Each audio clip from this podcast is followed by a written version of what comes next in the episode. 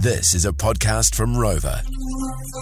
Be careful when you are shopping this weekend because not all bargains are as they seem. And there are some findings out today from Consumer New Zealand. Listen to this from Gemma.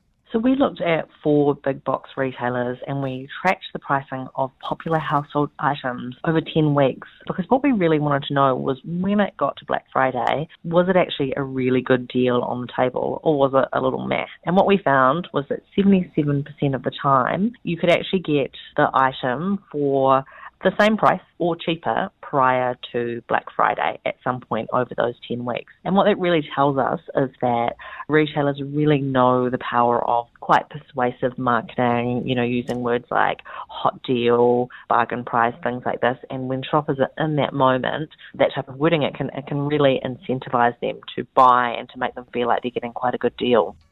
That is terrible.